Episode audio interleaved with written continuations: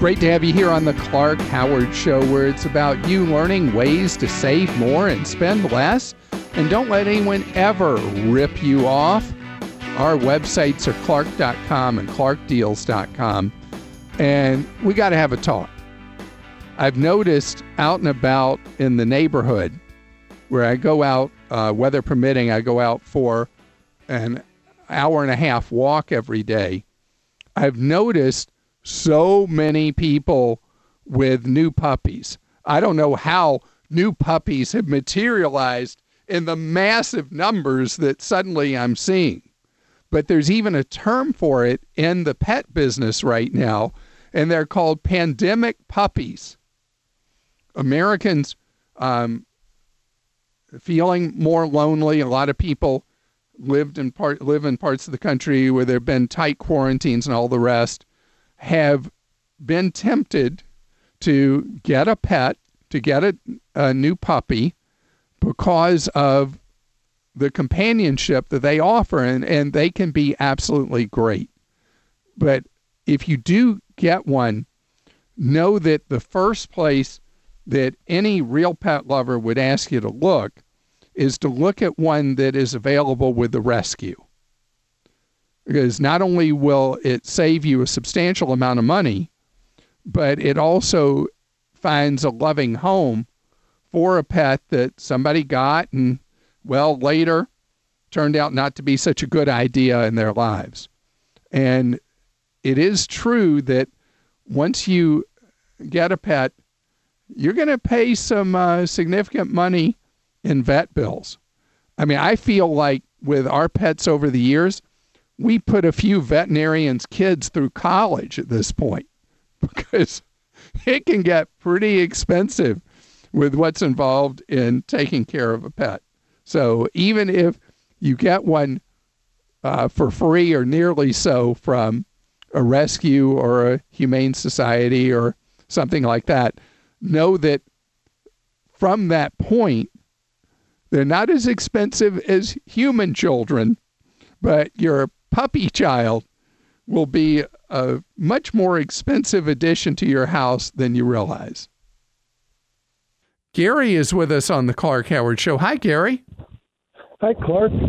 Uh, long time listener. Glad to finally talk with you. Well, great day, to have sir. you here, Gary.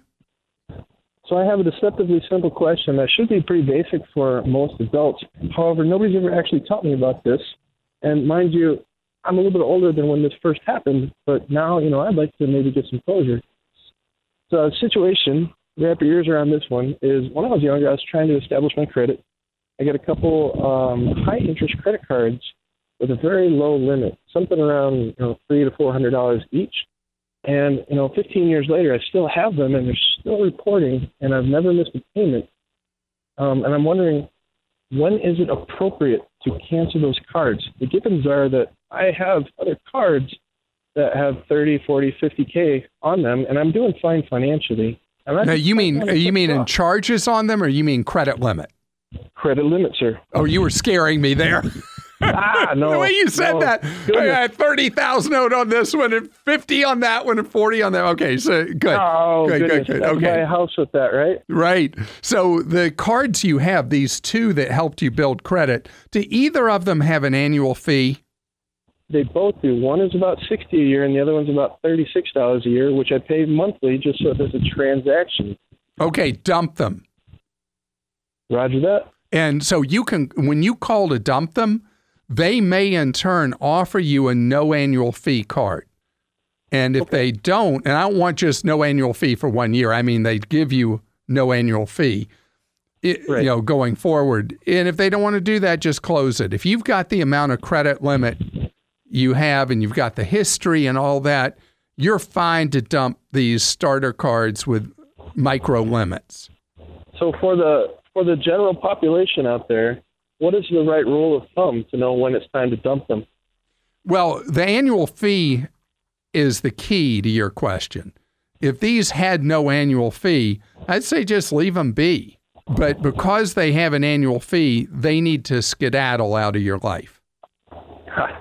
That's- stuff. Thank you. It's really the dividing line. And and the other key information you gave me is because you've got all these other cards, you got these really big limits available on those. So you're it's irrelevant in your credit mix and in the amount of credit you're using that you have these two older, very small limit cards. And that's why you can throw them overboard and not worry about it.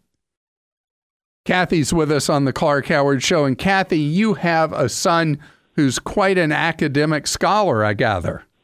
Well, he did very well as his first semester. That's awesome.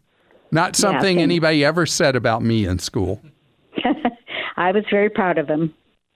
Great. Well, how can I be of help with your freshman?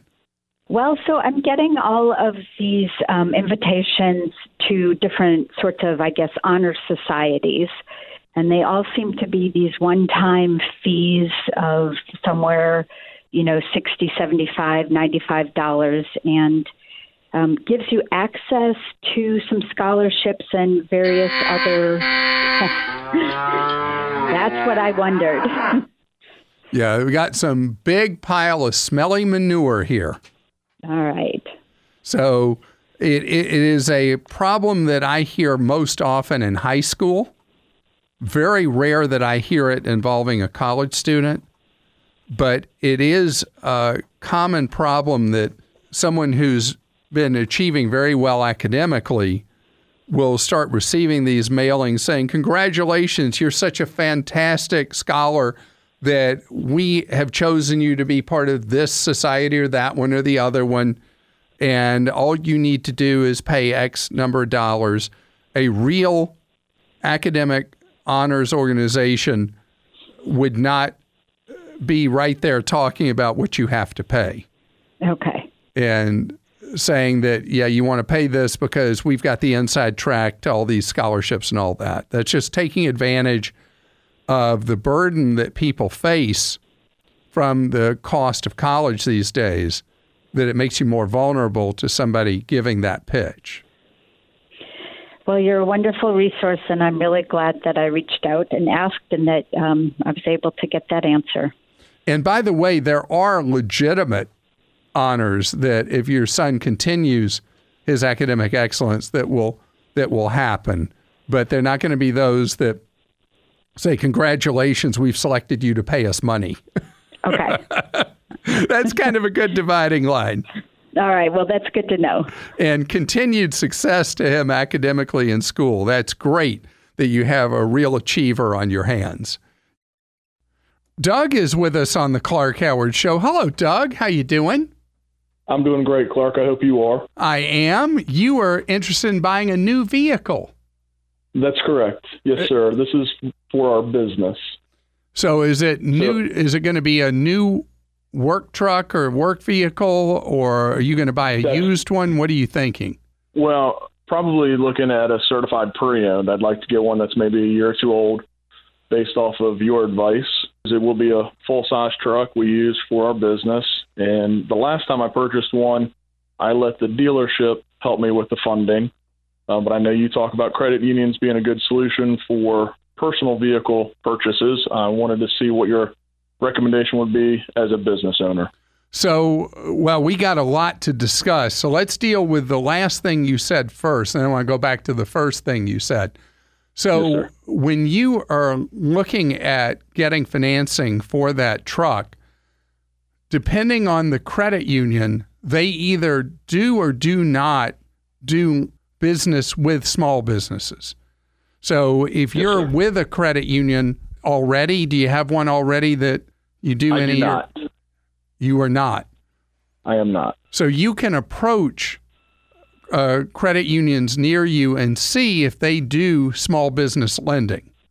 And okay. there's a cap on how much of that they can do it's different than like with consumers. But if they do it, then what you would be able to finance that truck for would be a whole lot cheaper typically than what you could do elsewhere at a bank or at the dealer. Okay. So the credit unions tend to write uh, vehicle loans at about a point and a half below what a bank does, and as much as four percentage points below what a car dealer would. That's pretty amazing. So that's why it's worth it ahead of time to see if In fact, a credit union near you will write a business vehicle loan. Now, on the thing about buying, let's say a year or two old certified pre owned, it is not always cheaper to buy a year or two old vehicle. And Okay. it is worth it for you to comparison shop what it would cost for a new work truck versus buying a used one. I'm not into CPO, certified pre owned, Okay. because those programs are not always what they're cracked up to be.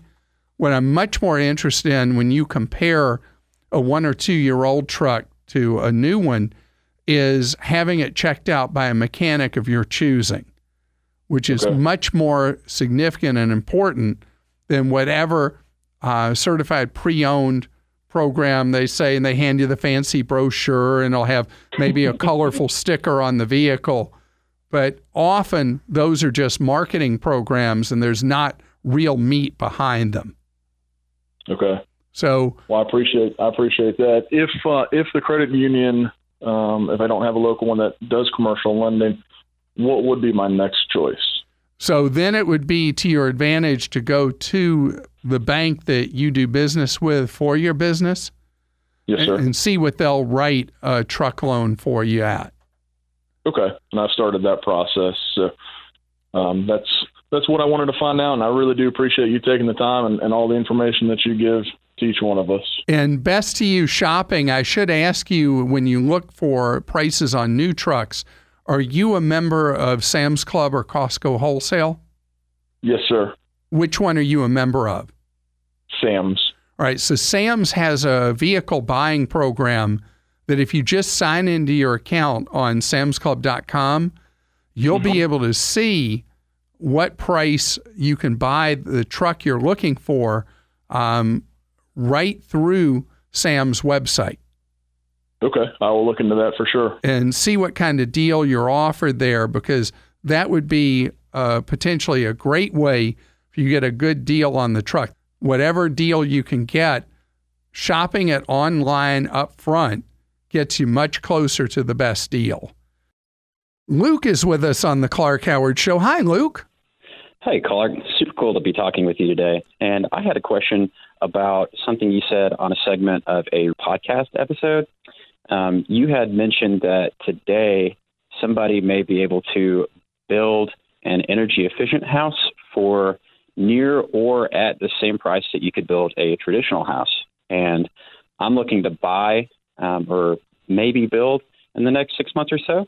And, um, you know, up till this point, I was pretty set that, well, I'll just you know, it's probably a little bit easier to go ahead and, uh, buy. But if I could find something that was super energy efficient that I could, you know, talk to my builder about implementing into the house that I'm building for close to the same price as a traditional home, then that might go ahead and push me closer to um, building instead of buying. So I was going to ask um, where you got that that information from.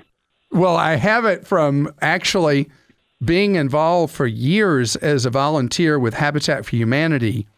And one of the Habitat affiliates that I sponsor homes with entered a uh, arrangement with a energy nonprofit that came in and went through every phase of how they build the Habitat homes and redesigned for Habitat every phase, major phase of construction.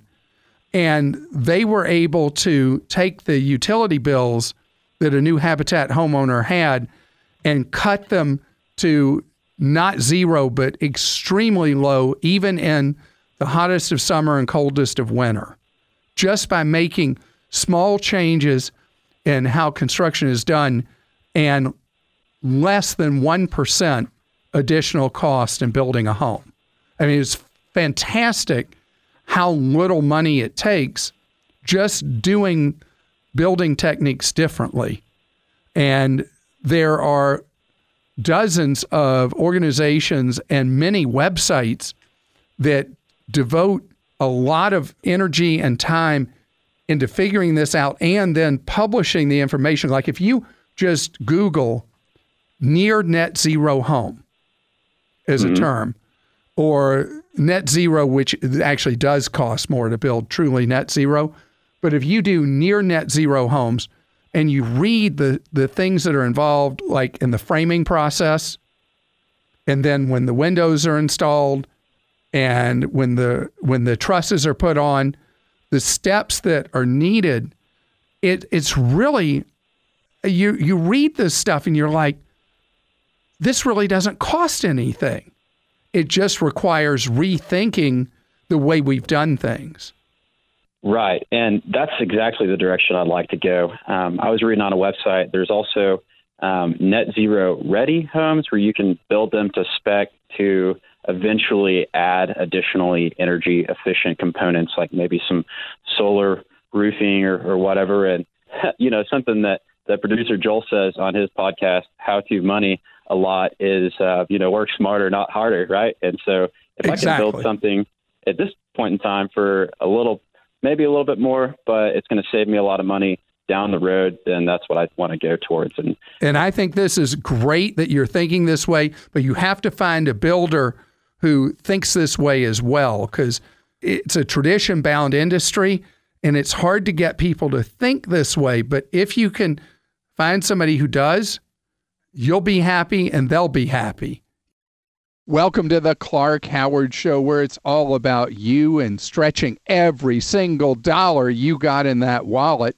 Our websites are clark.com and clarkdeals.com. And I wanted to tell you something really great. The ability now for an individual with really very little money at all to invest like a, person with a zillion bucks is by far the easiest and best it's ever been. We are in a golden age for you to be able to invest for financial security and your future, whether it's for retirement or some other purpose or goal, because the cost of buying into investments today is by far the cheapest it's ever been.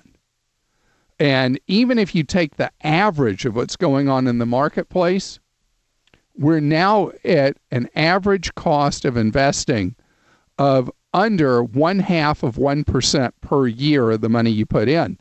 But gosh, you don't have to spend anything like that. Do you know Vanguard? The average fund you go into in Vanguard now costs less than one tenth of 1% of your money per year for fees. And then Fidelity has gone a step further, and they even have the Fidelity Zero funds, where you pay no commissions and no fees. Fidelity does this as a way of attracting new customers, and they've attracted a ton because of it. And so it's really, really easy for you to get started. Now, with the Fidelity thing, no minimum. So let's say you are a micro investor, you're new at investing, you're just starting to build money for your future. You can go in and open an account and put it in one of the Fidelity Zero funds and add to it as you can. And if you're a worker, I want you to start with a Roth IRA, no cost to have the account. You build up your funds. I mean, overall, when you look at the big investment houses, Vanguard overall is the cheapest. But if you're specifically targeting getting the absolute lowest cost possible and you're comfortable with the few funds that are part of Fidelity Zero, you can go to Fidelity and do this. And what's so ironic about this is we have the cost of investing with no commissions and these ultra low management fees. I mean, just basically, uh, you need a microscope to see them taking over the market. And then at the same time, we still have these bank owned, full commission stock brokerages that charge massive, massive fees for you to invest in them. And then they're still not doing what's known as fiduciary duty, where they're still putting you in garbage stuff that makes them more money without any concern or worry about what's best for you. Billy is with us on the Clark Howard Show. Hi, Billy. Hi, Clark. How are you today? Great, thank you. So, Billy, you were in a type of loan that nobody ever asks me about anymore. What do you have? I have a two year, well, I have a 30 year adjustable rate mortgage loan that adjusts every two years. An ARM. So, I bet you that we have a current wave of first time home buyers who don't even know the expression ARM. And 20 years ago, ARMs were huge. Right. So, what kind of rate do you have on your two year adjustable ARM? Well, I've been fortunate because every year just about that it's adjusted because the crash in 2007 happened. So each year when it adjusted, it went down. So I'm at 3.125 currently. So you look brilliant. You don't. you don't look just smart. You look brilliant. well, thank you. But I know the day is coming when they're going to start getting it back on me. We don't so, know. We don't know. You know, particularly if we get into a full blown trade war with China, you're going to see rates go down even more. Oh, okay. So it's interest rates are always difficult to predict, but you know yeah. rates have stayed lower for longer than I think if you asked hundred economists if they were honest in answering you, all 100 would tell you that how long rates have been low and how low they've been has been something they never predicted or saw. Okay. So, so mine's due to adjust in three months. So I was wondering, you know, if I needed to start panicking and trying to get into a fixed rate mortgage now or just wait for three more months and see what it does. I think you're fine to wait. And I'm curious about something. How long have you been in this adjustable? It's, it'll be 12 years in about three months. So I paid 12 years on a 30 year mortgage. And have you been required to pay down principal through those 12 years, or is your balance still what it was 12 years ago? Oh no, it's uh, it's coming. The principal's coming down nicely. Okay, so you have an option as you go to look at refining of doing a 15 year loan. Okay. Which where where the 15 year loans are now, you may be able to do a 15 year fixed refi in the general vicinity or somewhat close to where you are right now. Okay. Okay. And that That's way, what I was looking for. Yeah. That way, uh, you have the certainty of about how the loan would pay off over the next 15 years, and have a rate that's in the general neighborhood. Okay. Without getting my head knocked off. exactly. Exactly. But you may okay. find this next adjustment, uh, you may even go down some from your 3.125. Certainly not up any appreciable amount. Okay. So I should not panic. I should hang on. oh, yeah, you can always panic if you want. But I would say that if the 15 years, as you get your adjustment notice, if 15 years are truly within shouting distance, go ahead and mm-hmm. do that. Okay. Or if the payments are no sweat for you, are the payments pretty manageable at this point? Yes, sir, they are. All right, I'm going to give you a crazy idea. Okay. Okay, see, you're going to think I'm totally loco when I say this. Um, a number of credit unions do a 10 year mortgage. Okay. And the 10 year mortgages tend to carry extremely low rates and likely would be maybe potentially lower than what you have on your adjustable. Okay. The payment on a 10 year, since you have 18 left, a 10 year may be cost prohibitive. Right. But it would be worth looking at that also as a potential. Are you a member of any credit union? I am, and, and my uh, home loan is through my credit union as well. Well, great. So you could certainly talk to them, see what their 15 year refi is they would offer you, and see if they're one of the credit unions that is aggressive with the 10 year because their interest rate risk is so teensy tiny on those 10 year loans. Mary is with us on the Clark Howard Show. Hello, Mary. Hey, Clark. How are you? Great. Thank you, Mary. How can I serve you today? So, well, Clark, my question is with regard to my retirement savings through my employer. So, right now, I have my contributions going into a traditional 401k. But last year, my company began offering a Roth 401k option as well. And my question is should I cease contributions to the traditional and move those contributions to the Roth, or should there be a balance between the two? or is there any benefit to having both? And for a little bit of context, I already have a Roth IRA. Who motivated you to do all this saving? I'm so impressed. You did, Clark. no, I, I, I'm sure you had influences elsewhere too, but I'm so impressed that you are so focused on living on less than what you make and saving money. So, unless you are a giant income earner, you mm-hmm. want to do the Roth 401k. Okay. It, exclusively. You don't even want to split it. Can you okay. give me general ballpark kind of what kind of area of income you have per year? Yeah, about 60,000. Definitely do the Roth 401k. No gray. Okay. Because your tax okay. bracket is such that your tax bracket is almost certainly lower now than it will be later in your life. And so mm-hmm. you don't want to have the upfront benefit of putting in pre tax dollars, creating a tax time bomb later. And does your employer match any of your money? Yes, they do, up to 5%. Okay, so the match goes into pre tax. So you'll still be doing pre tax and post tax. And the money you've already contributed that's in traditional 401k stays there. It's only contributions going forward that are in the post tax Roth 401k. So I'd go yeah. all in with that. Okay. Sounds good. I will. Thank you. And so I'm just so curious what age do you hope to bag work with you being so dedicated to saving already for your future? Well, right now I'm thinking about 60 years old. Um, but if I can wrangle it sooner, I certainly will. All right. Well, you're creating the possibilities by what you're doing.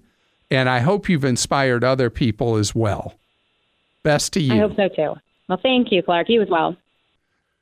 Chris is with us on the Clark Howard Show. Hello, Chris. Nice to be with you, Clark. I appreciate your help today. Well, great to have you here, Chris. You have um, more than one place you live, is that right? Yeah. Yes, I have a situation where I work at a remote location three days a week, and it's about an hour and 20 minutes from home. So we do have a second location, and it's kind of in a remote area, so I don't have a lot of options as far as internet. And what I was wondering, I'm wanting to cut the cord on pay TV and go to an internet based television system. My question is since I'll have two different Wi Fi systems, was that going to create a problem if I go to one of the other internet based TV providers? No. Uh, it depends on who you're with. I said no. It depends on who you're with because each tells you, as part of buying service from them, how many streams you're allowed to have going at once. How right, many family right. members do you have at the main location? Two. All right. well, you're fine then because uh, yes. Sling okay. has a service which is the oldest sling.com i guess it's the oldest of the right. streaming services that has one service that allows only one stream at a time but another that allows three streams at a time Right. I just didn't know if whether having two different internet providers would, would put a kink in the process, and apparently it doesn't. No, that makes no difference. So okay, that's okay. not a problem. Like in our family, we use YouTube TV, and uh-huh. my daughter, who lives in California, watches the stream in California while we're watching wherever we are. And there's no problem Excellent. with that. So you said, great. but I wanted to ask you something else. You said two internet services as well. So you have a you're paying for a monthly internet service where you where you are at the remote work site. Yes, and I don't have many options. It backs right up to a national park, and we don't have many options at all. All right. So then this is the question there. I have for you. Can you get signal with one of the cell phone players. Oh, yes, yes. So, with many of them, you can have unlimited data for streaming and not okay. have to have a separate internet connection where you're living, that you would be able to stream everything you want through your phone. And then there are uh-huh. all these ways you can project what's on your phone onto the TV. Okay, I hadn't thought of that. And that way, at least you avoid the cost of having to have two internet services. I mean, who wants to pay for having two of those when one is your main residence, the other just your remote spot? This episode is brought to you by Progressive Insurance. Hey, listeners, whether you love true crime or comedies, celebrity interviews, news, or even motivational speakers, you call the shots on what's in your podcast queue, right? And guess what? Now you can call the shots on your auto insurance too. Enter the Name Your Price tool from Progressive. The Name Your Price tool puts you in charge of your auto insurance by working just the way it sounds. You tell Progressive how much you want to pay for car insurance. Then they'll show you a variety of coverages that fit within your budget giving you options. Now, that's something you'll want to press play on. It's easy to start a quote, and you'll be able to choose the best option for you fast. It's just one of the many ways you can save with Progressive Insurance. Quote today at progressive.com to try the Name Your Price tool for yourself and join over 28 million drivers who trust Progressive. Progressive Casualty Insurance Company and Affiliates. Price and coverage match limited by state law. Greg is with us on the Clark Howard Show. Hello, Greg. Hi, Clark. How are you? Great. Thank you, Greg. Well, you are uh, someone who's going from being in debt to debt zero. Tell me what kind of journey you've been on with that. Well, we're working on it, that's for sure. We are probably about a year away, I think, from being at zero dollars with one, just one student loan left. But with that being said, in the meantime, we have worked through some open credit card accounts and paid those off to a zero dollar balance. Right now, we are using one credit card um, on a fairly regular basis, but paying it off every month. And my question for you is what do we do with the old accounts that we are not using anymore? Leave them all open because you'll devastate your credit score if you close them. Now, I've heard a couple different things, and I've heard one thing: if you kind of throw the credit card in the sock drawer, like like we have, and not use it, there's a chance that that line of credit will be closed. Yeah, um, the lender, the credit card company, or the bank, whoever it's from, will say, "Hey, you've got too much inactivity. We don't want the risk there. We're going to close your account."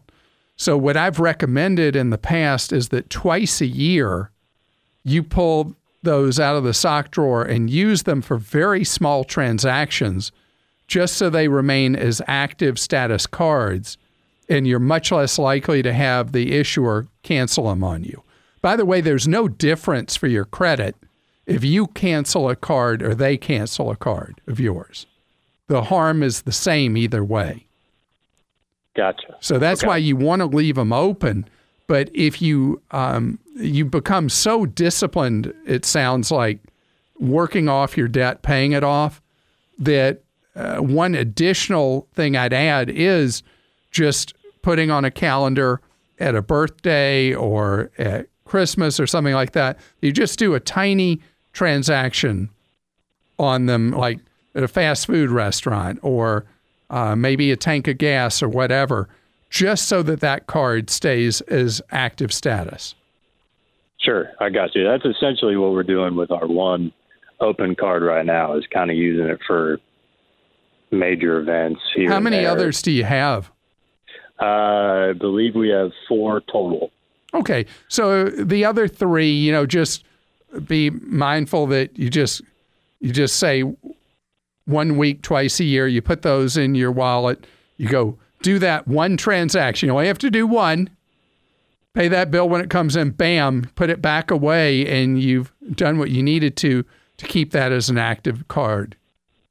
And we're going to have this is important what you're doing. We're going to have more cards closed because the amount of uh, bad debt that the banks are facing with credit card portfolios is rising right now. And so they're really becoming nervous about cards sitting out there inactive because somebody will start wheezing with debt and then they'll say, hey, I have that card. I, I haven't used it in forever. I don't even remember who issued it, but I got it somewhere. I'm going to go charge it up. That's why they're so big about canceling inactive cards. So if you just keep them a little active, you stay out of their crosshairs. You're listening to The Clark Howard Show. Thanks for joining us today. The Clark Howard Show is produced by Kim Drobes, Joel Larsgaard, Deborah Reese, and Jim Ayers. And remember, 24 hours a day, we're there to serve you at clark.com and clarkdeals.com.